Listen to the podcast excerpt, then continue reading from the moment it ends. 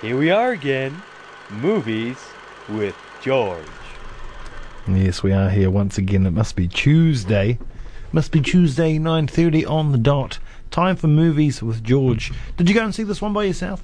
Yeah, I did actually. Ah, went, solo, solo. went went and saw Solo, Solo, Solo. Nice, nice. I just want to start off with the first question now I have for you before you get into your monologue. Was it needed? No. All right, off you go. Well, um, okay. uh, Solo is uh, um, showing at Rialto, Cheap Tuesdays at Rialto, um, and it's a space western apparently, uh, according to this Wikipedia page right in front of me. Uh, directed by uh, Ron Howard, um, and it's it's set between um, the events of A New Hope uh, or s- sorry, prior to the events um, of A New Hope, and um, it uh, follows Han Solo, a young Han Solo, uh, and his mate Chewbacca. Uh, we get to see how they uh, met, uh, which was pretty cool, and also a young Lando uh, Cal- Calrissian, um, played by Donald Glover. Now, Alden um, Ehrenreich, he plays Han Solo he played. The other thing I've seen him in uh, was uh, Hail Caesar, uh, Coen Brothers movie, very good Coen Brothers movie as they usually are, and he played a young uh, actor, young cowboy actor, you know, typecast as cowboys, Mhm. uh, that couldn't couldn't act, which is interesting, um, because I mean the well, you know, not just the acting, but this whole movie, um, in terms of its production, was was a nightmare. There were constant rumours about switcheroos with the directors, as there usually are in, in big budget movies, and so uh, Ron Howard eventually um, got the reins of this. It also stars Woody Harrelson, uh, Emilia Clarke, uh, Donald Glover, as I said, and uh, Paul uh, Bettany is the um, villain.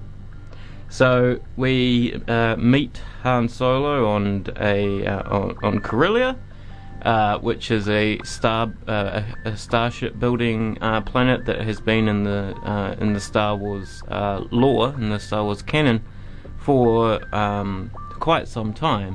So it was cool to see that materialized, although it was just you know presented where Han Solo was on that planet was just presented as your classic kind of backwater uh, thing. So he's hanging out, he's stealing speeders, he's a crim, uh, he's uh, under the protect- protection of some crime boss.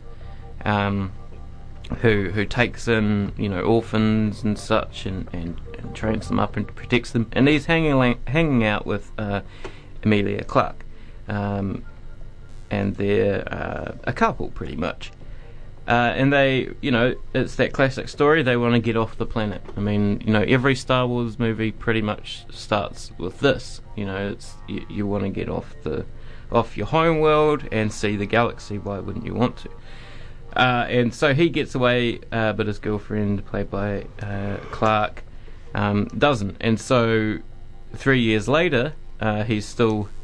I mean, he, he, he joins the um, Imperial um, Flight Academy, uh, Naval Academy, and three years later um, leaves uh, the Imperial military uh, and meets Woody Harrelson's character, who is a um, criminal, part of the criminal under- underworld. Mhm. He does jobs, you know, he gets Oh. gigs too. Oh. So there's, in terms of our first kind of action scene, or you know, quite quite a magnificent action scene, is the classic uh, Western, um, you know, set piece of the train of train robbing. Uh, and so, and the the whole movie uh, revolves around a uh, the material that is used uh, to power hyperdrives, uh, and so that's what they're trying to get from this from this train. And so, Chewie and and Han, um, Han's rescued Chewie from some Imperial people, uh, and so they're off on their adventure with these new uh, crims. Um, and I mean, you know, Woody Harrelson, uh, great as ever. I, I will just talk about um, Alden Ehrenreich's portrayal as Han Solo, uh, and how it relates to the to the plot as a whole. Uh, it was a bit uh, deflated um, and one-dimensional in the sense that he uh, just physically and, and facially only had one kind of state, which was this cheeky smile, which was a good cheeky smile, one that we would see from Han Solo. But I wanted to see uh, some more cynicism, and so throughout the the movie, I'm sitting there, and I'm waiting for the moment uh, that will turn Han Solo into the cynic that we see uh, in the original uh, movies, um, and it doesn't really come. The, the that that that kind of soul crushing moment where that changes a person from this happy go lucky. Uh, very lucky guy um, in terms of you know getting away with a lot of things and you know this upbeat um, you know adventurous guy into uh, still the adventurous person that we see in the original trilogy, but um, much more you know rough around the edges um, and um, much less trusting of the people around him. This movie did not give me that. uh, and, and if it was trying to give me that, it, it, it, it failed. I, I, I see the points where it did try, and you know, because there's um, inevitable back uh, stabbing and all that kind of thing uh, in this kind of criminal underworld uh, western, but um, it didn't come across as um, the, the the the the soul destroying thing that I wanted to see. So it played it safe in, in that regard, uh, and it, and it and it could have you know upped the ante there.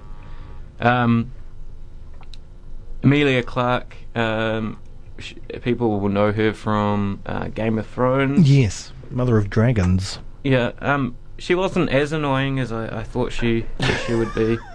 Uh, and Donald Glover, Lando Crili- Cr- as uh, Lando Calrissian. Calrissian. Calrissian.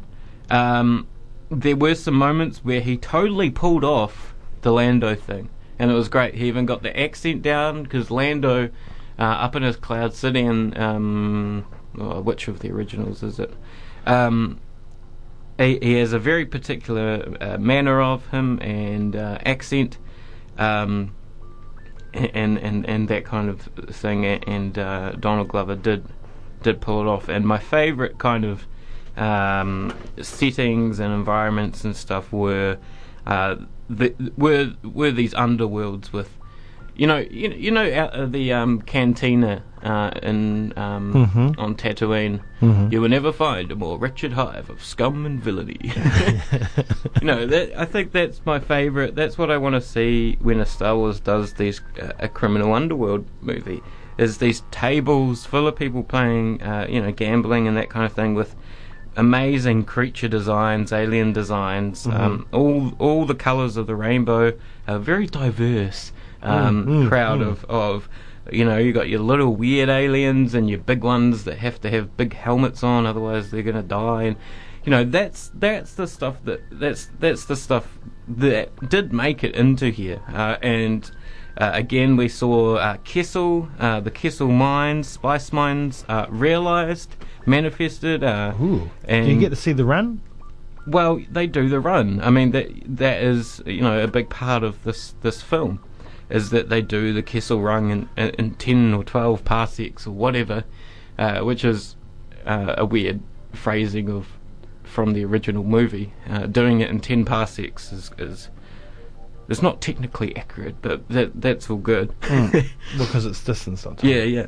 But uh, although I guess you know, if you could do the Kessel Run in, in ten parsecs distance, then you're doing a good job. I think it's always that distance, isn't it? No, no, because if what if you're cha- if the hyperdrives are changing around the distances of places? Oh. Oh, the wormhole. Anyway, so yeah, that is a big part of the movie is going to Kessel, seeing those mines, and uh, the the droid sidekick uh, in this uh, in this film is is a nice addition. addition. Uh, she is very uh, pro droid independence. She is convinced that droids are sentient and must be freed from their chains. so th- there is your comedic relief. Relief. What's the um, Was that Phoebe? Phoebe Waller Bridge? Um, Yes. Yes, sorry. And and Thandie Newton um, from uh, Westworld is also in, in Yes. this. She is Woody Harrelson's uh, sidekick as well. Um, so yeah, all all all around, I'm. I think we are starting to see the Marvelization of Star Wars. And I mean, and also a, a safe Disneyfication. Ugh. I don't want to. I, I, that's what. That's what I think we should all be worried about. Yeah, right. Because I mean, the last spin-off, um, Rogue One, I really liked that. I liked the themes of of of sacrifice uh, in in that movie, uh, and that kind of thing. And so,